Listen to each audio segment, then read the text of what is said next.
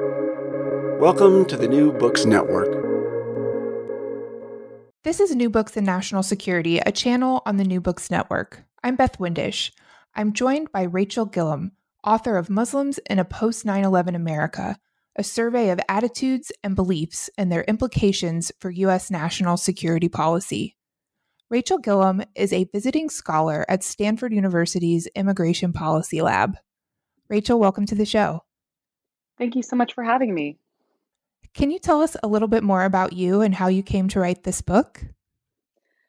Absolutely, absolutely. Um, this book um, is was really driven by my interest in um, looking at counterterrorism policy. Actually, um, my background, I had previously worked for the government in this space, and um, really wanted to understand sort of what was driving some of these policies. Um, so as I was, you know, diving into this question, the book, as you'll see, one of the things that's really trying to address is, you know, the many public fears that surround Muslim Americans. Um, and and we can talk more about what those fears are. But the reason why it was important to look at those fears is to see whether there was any data to support or to justify those fears, because we see a lot of our security policies are based on some of these common assumptions. So I w- really wanted to explore that in this work with a data driven approach. Um, and, and so that's really where this book started. And you mentioned the data driven approach. You start off in the book talking about some of these common assumptions or misperceptions, and there were some data limitations you faced. How did that lead to the design of the survey that you conducted of the Muslim American community? No, that's a great question. So, j- just to put a little framing around it, you know, looking, um, you know, at the time of writing this book, you know, several years after 9 11, but, you know, approaching the election of Donald Trump, around that time, we saw that more than half of Americans believed that Islam was more likely than other religions to encourage violence. Um, they, more than half of all Americans believe that Muslims were anti American. About a third believe that they should be subject to more scrutiny than other religions so on and so forth. Um, and again, there was really relatively little data to even examine whether these perceptions were true or based in fact. Um, and so, as I mentioned, I really wanted to assess these, but of course, there's there's not always a silver bullet in how you can sort of answer each one of these questions. And so, what I did in the book is really rely on several um, sets of data. The primary source was a national survey of Muslim Americans um, representative of the population um, across the country.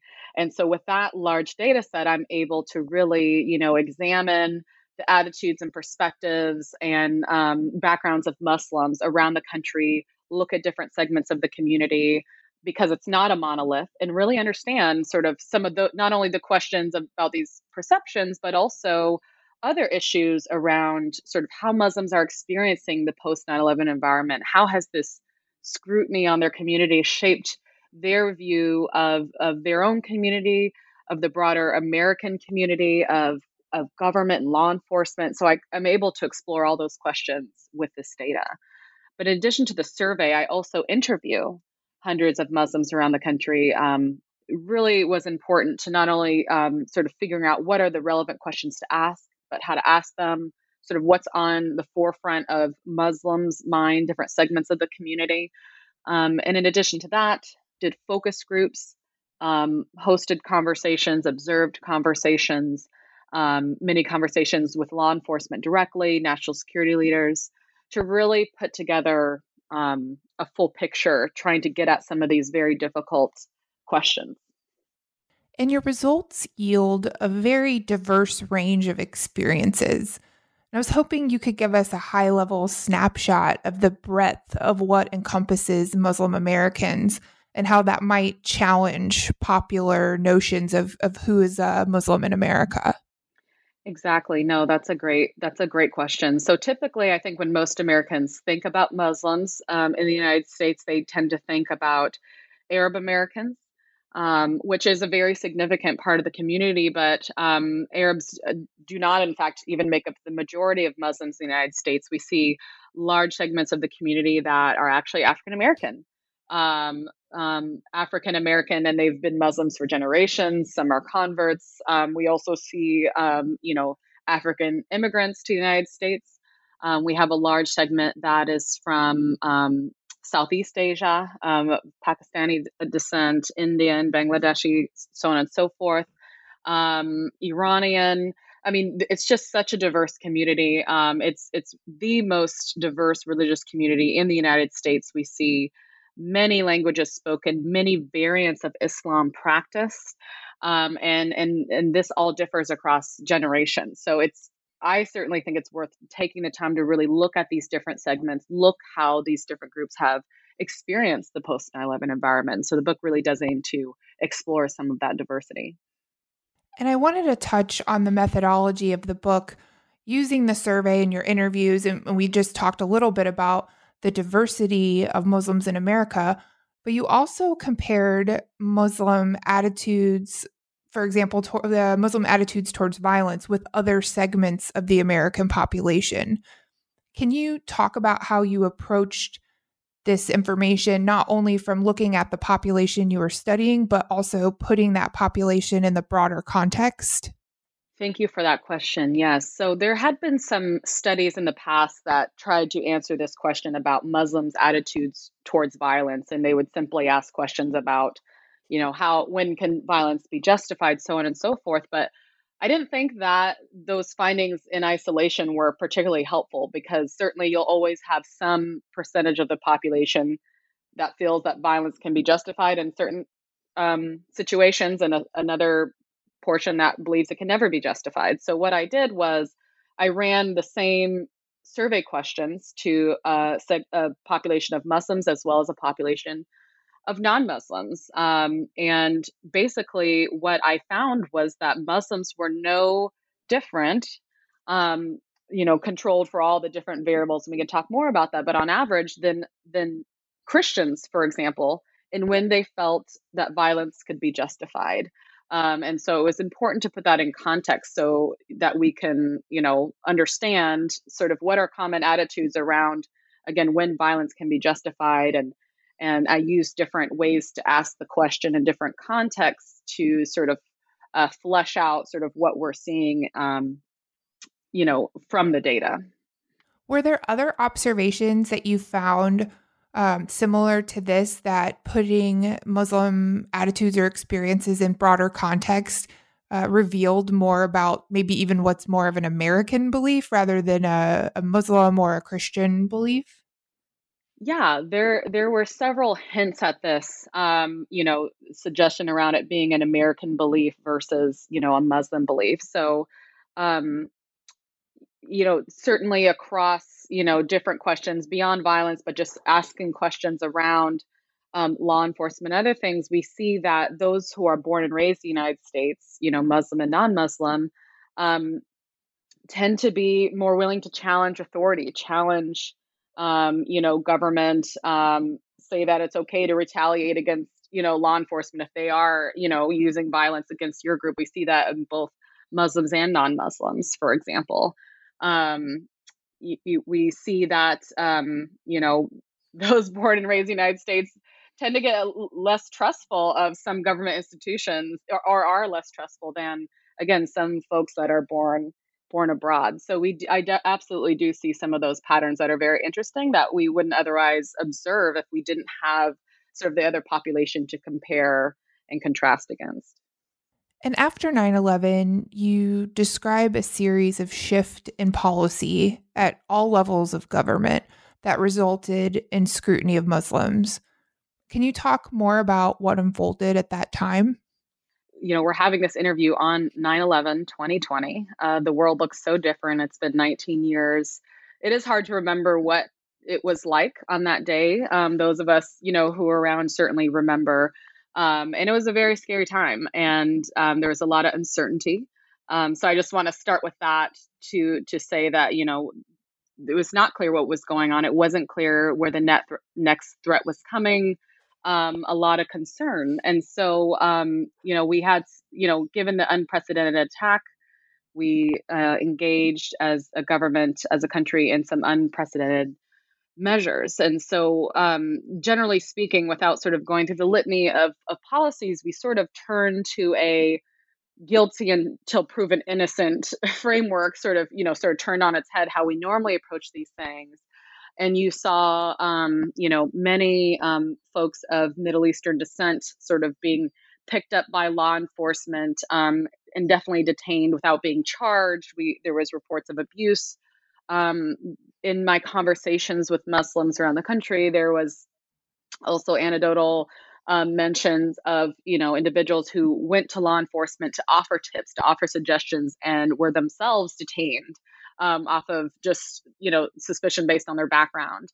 Um, so we we saw a lot of confusion, a lot of sort of um, over, over. I would say now we can say looking back overreach of of again going after Muslims, and then we saw some other institutionalization of policies where um, Muslims, for example, who um, entered the country were tracked while they were here, had to report into um, the Department of Homeland Security under the National Security Entry Exit uh, Registration System.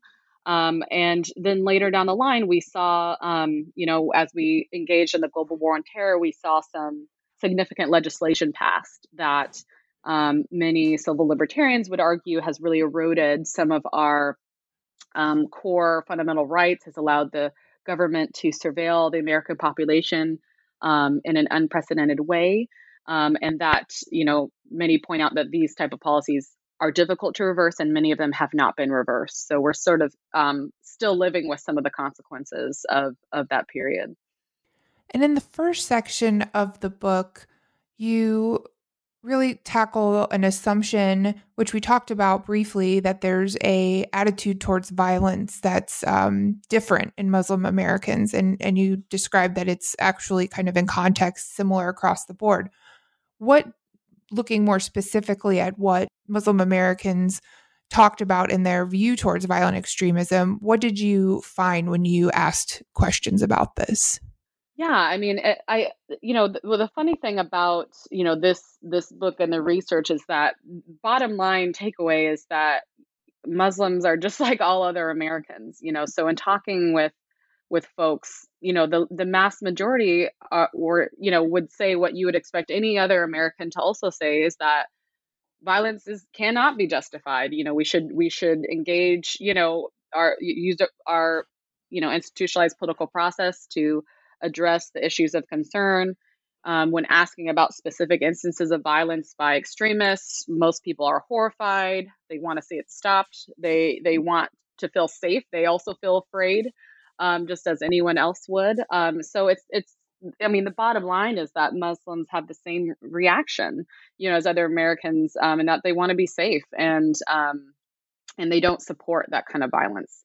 Um, uh, you know, is looking at this at the survey research and and um, talking to other communities, um, you know, we do see some nuance with, um, for example, segments of the Black Muslim community who have a very particular relationship with law enforcement and um, I would say some justified scrutiny based on their history um, with law enforcement. We saw in the, you know, 50s and 60s um, infiltration of different Black um, nationalist and Black Muslim communities by law enforcement, and that has definitely um, that um, orientation of of distrust is is still there, and we and we see it today. And so, you know, you definitely see that come out in the survey research and among both Muslims as well as um, non-Muslims in some cases. I want to put forward this next que- question in the context you provide in the book. With 3.3 million Muslim Americans, you state in the book that very few, I think less than 200, have been charged with involvement in a violent plot in the United States. So, putting that context, which you provide in the book, out there and up front, you explore Muslim American communities' involvement in disrupting plots or countering terrorism. Can you talk more about that? Again with the context that we're talking about a very a small in but there's still relevant examples that you put forward in the book. No it's it's a great point. Um you know it just to highlight that you know approaching um this this research question as you said as as as horrifying as it can be as scary and and important to address you know acts of terrorism are extremely rare. Um, you know, again, and as you look at sort of the data of sort of the size of the Muslim community, you know, who's been charged, um, it's it's a really small number, and so not surprisingly, most folks that I talked to, you know, um, they had they didn't they themselves certainly, and they did not know anyone, you know, had, who had even been close or near, you know, some kind of violence or extremism. So it was, you know, really in theory, and so really the book the bulk of what it's really doing is exploring the attitudes and experience of these non-violent Muslims who s- still have to face the consequences of sort of this broad um, fear of Muslims in the United States, and and so that has to be you know set up front that you know look we're talking to folks who are. Um, you know, nonviolent, normal citizens trying to, you know, get along and do well, um, having to to grapple with with these consequences that context you offered about the the actual proportion of of people we're talking about and how rare these attacks are is is critical but also those circumstances have led to pressures and um, different things going on in the community where you, you provide some examples of where Muslim Americans have tried to speak out against extremism or or counter this type of narrative. Uh, can you talk a little bit about some of the examples you you found in your research? Yeah, no, it, it, that was a really interesting um, theme that emerged when having these conversations. Um, many Muslims were very emphatic to um, address, you know, the these you know negative beliefs about Muslims, and um, the community has been extremely active um, in trying to redefine terms such as jihad, redefine how people think about Muslim Americans um, and how they talk about them, um, and, and, have been very proactive. We've seen different um, youth organizations emerge, different um, policy organizations proactively engage with law enforcement, proactively engage with the media to try to change this narrative. Um, and I spoke with many young Muslims who felt like they wanted their leaders to do even more, to be even more proactive, you know, in in changing this narrative and um, um, again engaging in creative ways to show Americans who Muslims really were. But it was interesting in some of these conversations. Um, you know, while they felt it was important to speak out, some of them also felt a little frustrated. You know that that this burden was on them again, even though empirically the evidence was not there, that they still had to proactively, in in the instance of any attack, um, you know, emphatically speak out and condemn it. They felt that that was a burden that is not shared by other groups. You know, when we see acts of extremism, we don't necessarily always expect every you know example today like every let's say christian church to speak out against you know a, an act um, that is done from sort of in a more extreme, um, you know, Christian organization, for example. And so it was definitely an interesting tension there. Again, like knowing they want to speak out, want to change the narrative, but it was it feels like a burden to some.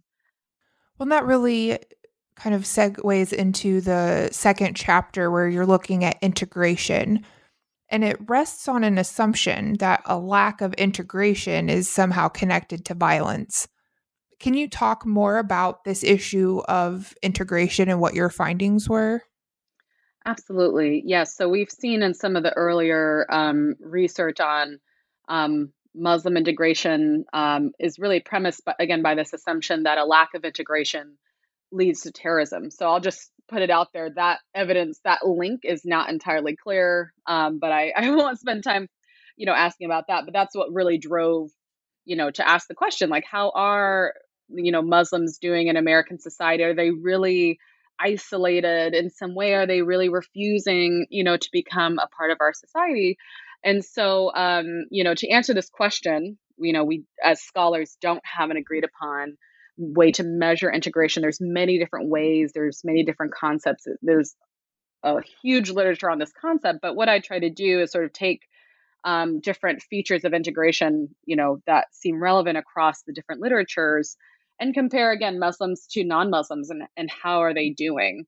Um, and um, a big finding, high level, is that you know Muslims really reflect the broader American community across these various metrics: how they're doing economically, how they engage civically, um, their social relationships, um, you know, engagement in different key institutions such as schooling and um, different things like that, and even identity. Um, we see that um, basically by the time you get to the second generation, folks who are born and raised in the United States, they look just like other Americans to the degree that they identify as an American, um, and that's an important part of their identity. So that that was a really just an empirical look comparing Muslims again across a variety of metrics. And we see that, again, they look like the broader American population. We don't see um, any kind of sort of significant isolation or um, anything unusual there.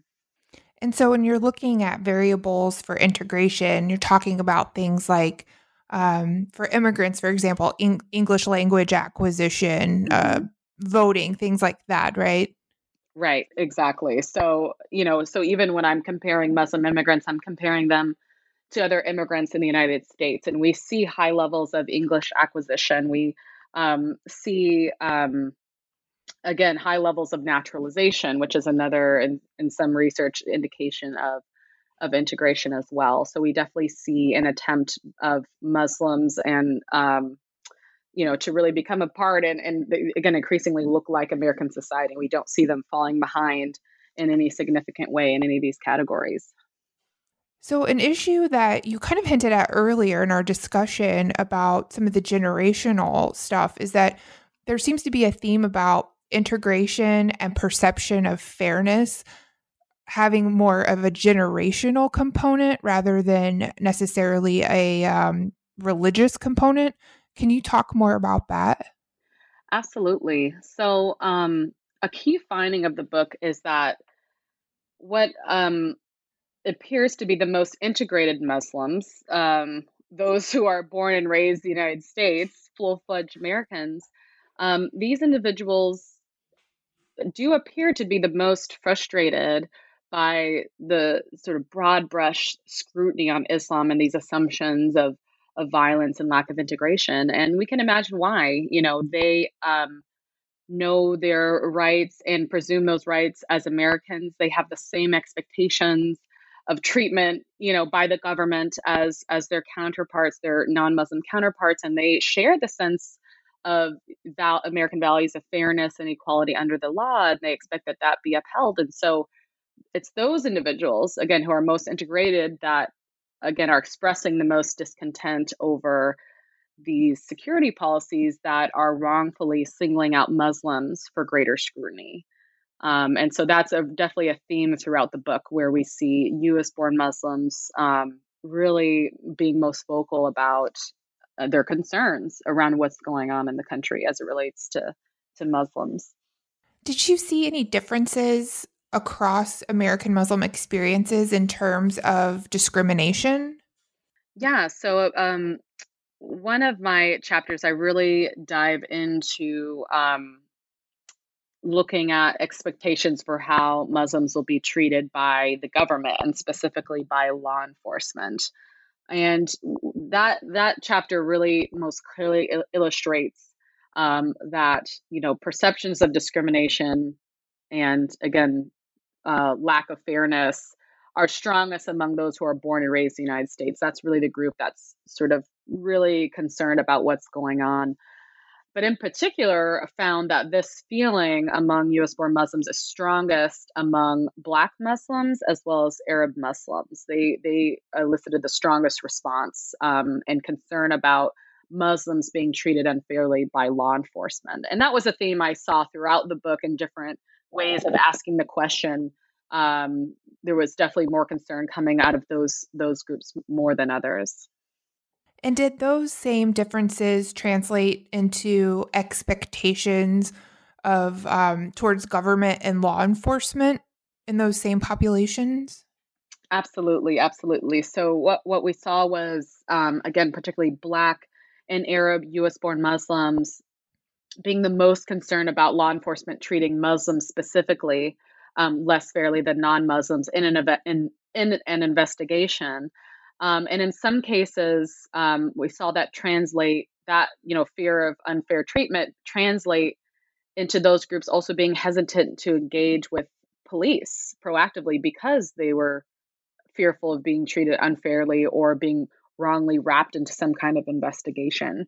Um, and again, if you look to the histories of these groups, this is not entirely surprising. As I mentioned, the Black Muslim community and the Black community in America more broadly has a very particular history with law enforcement um, that has led to, you know, again, a hesitant to proactively engage at times, as well as the Arab Muslim community, again, particularly post 9 11, stories and anecdotes um, circulating that, you know, if you go to local police, you could be referred to ICE, you could be referred to immigration authorities, you know, it could lead to deportation, even if there's not grounds, but there was this fear um, and and culture of fear um, of again being wrapped in, wrongly into an investigation um, just based on your ethnicity. So these were sort of common conversations I heard, and sort of that mapped onto the data, um, sort of told a clear story there.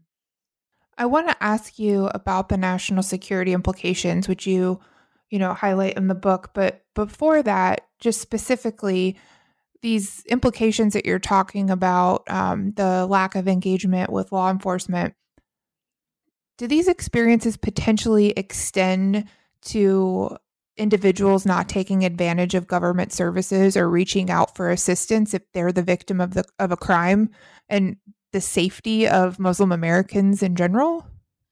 Well, that that's um, that's certainly the fear. So, um, you know, notwithstanding, you know, the you know the U.S. born folks being most concerned about unfair treatment. Again, we definitely saw fear among immigrants as well, um, where folks were worried that they couldn't even go to police for very basic things. You know, even if it had nothing to do with a terror investigation, it just was something going on with the neighborhood. There, there in my conversations, there is a sense of hesitancy of of going to the police or law enforcement for any reason and we know from other research with other groups this is a this is a common fear um, um, and concern when immigrants and vulnerable populations don't feel like they can go to police out of fear that um, just their mere contact will implicate themselves or their families. Um, and and we we've heard this conversation um, again with uh, for example, undocumented communities in the United States, um, and and that's why for for Muslims, for for other communities, there can be a fear of sort of linking, for example, immigration authorities with local police. And some argue that those two functions should be separated so that individuals can go to police for their basic needs and protections and not be in fear of, again, a broader, you know, federal um, immigration issue, for example. Now, broadening back to the national security implication, how do these policies potentially have second or third order effects on security outcomes for the country as a whole? Absolutely. Um, and, you know, this is, you know, I, I sort of surface, you know, these points just to say that we should all care about this. We should care about when a group of Americans is being wrongfully targeted by our policies. Number one, because we don't want to see a misallocation of resources. If this group is not actually a threat, we don't want to spend the enormous amounts of money we've spent, you know, monitoring and surveilling, um, you know, so on and so forth. Um, number two, um, or actually, I, well, I shouldn't put this in order of what's most important, but you know, the other point is again, rights are being violated, and that should be concerning to us all but in a very practical way for the national security side of things. Um, one um, interesting observation, you know, despite Muslims being fearful and concerned about engaging law enforcement, we've seen them engage anyway. In fact, um, there's some data that suggests that Muslims since um, 9 11 have been the single largest source, um, you know, of tips to law enforcement that have stopped uh, terror attacks. So they've actually been very central. Their assistance to law enforcement has very been very essential to to our security as a country, and we would hate for again wrongly um, uh, applied policies to make Muslims fearful of going to police if they do have useful information. We don't. We want to keep those lines of communication open, both for our national security, but also for the protection of those individuals um, who want to engage law enforcement. So that's just some of the few.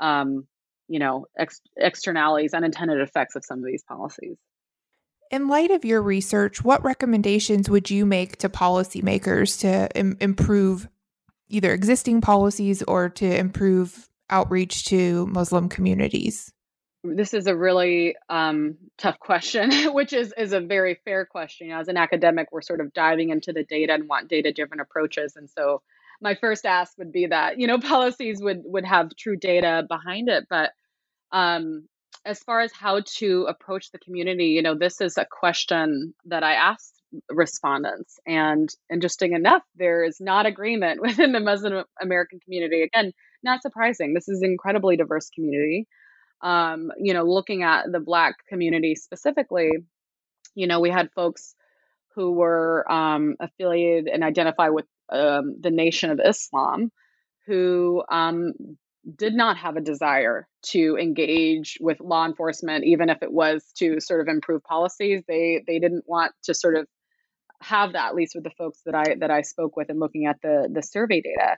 Whereas, you know, the the larger portion of the Black Muslim community is is not affiliated with the Nation of Islam. I see much more willingness to um, speak at the you know policy level and try to influence and engage on policies and seeing those policies change. And similarly across other again segments of the Muslim community, again we see some wanting to um, be directly engaged with you know the White House with with law enforcement, sit on those boards help craft those policies, and others saw that as problematic. Um, and and so there's there's it, it, these are really complex issues, and um, whether you're talking federal or local level, I think there you know there's there's challenges and there's a long way to go.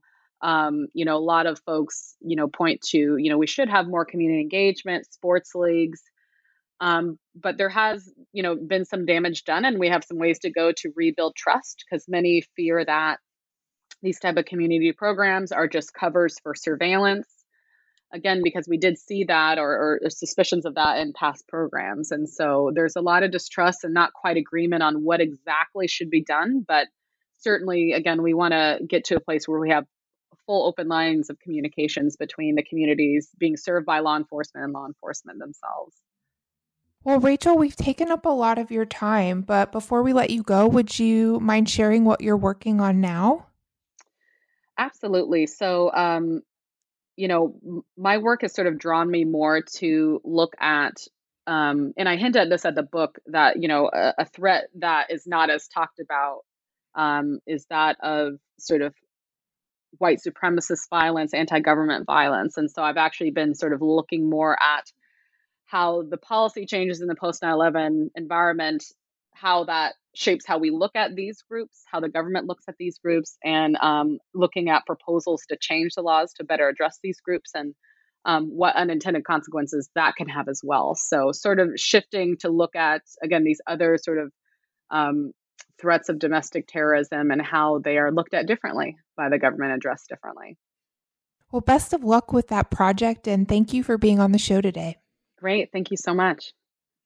Muslims in a post 9 11 America a survey of attitudes and beliefs and their implications for U.S. national security policy by Rachel Gillum is available now from the University of Michigan Press. Thanks for listening to New Books in National Security, a podcast channel on the New Books Network.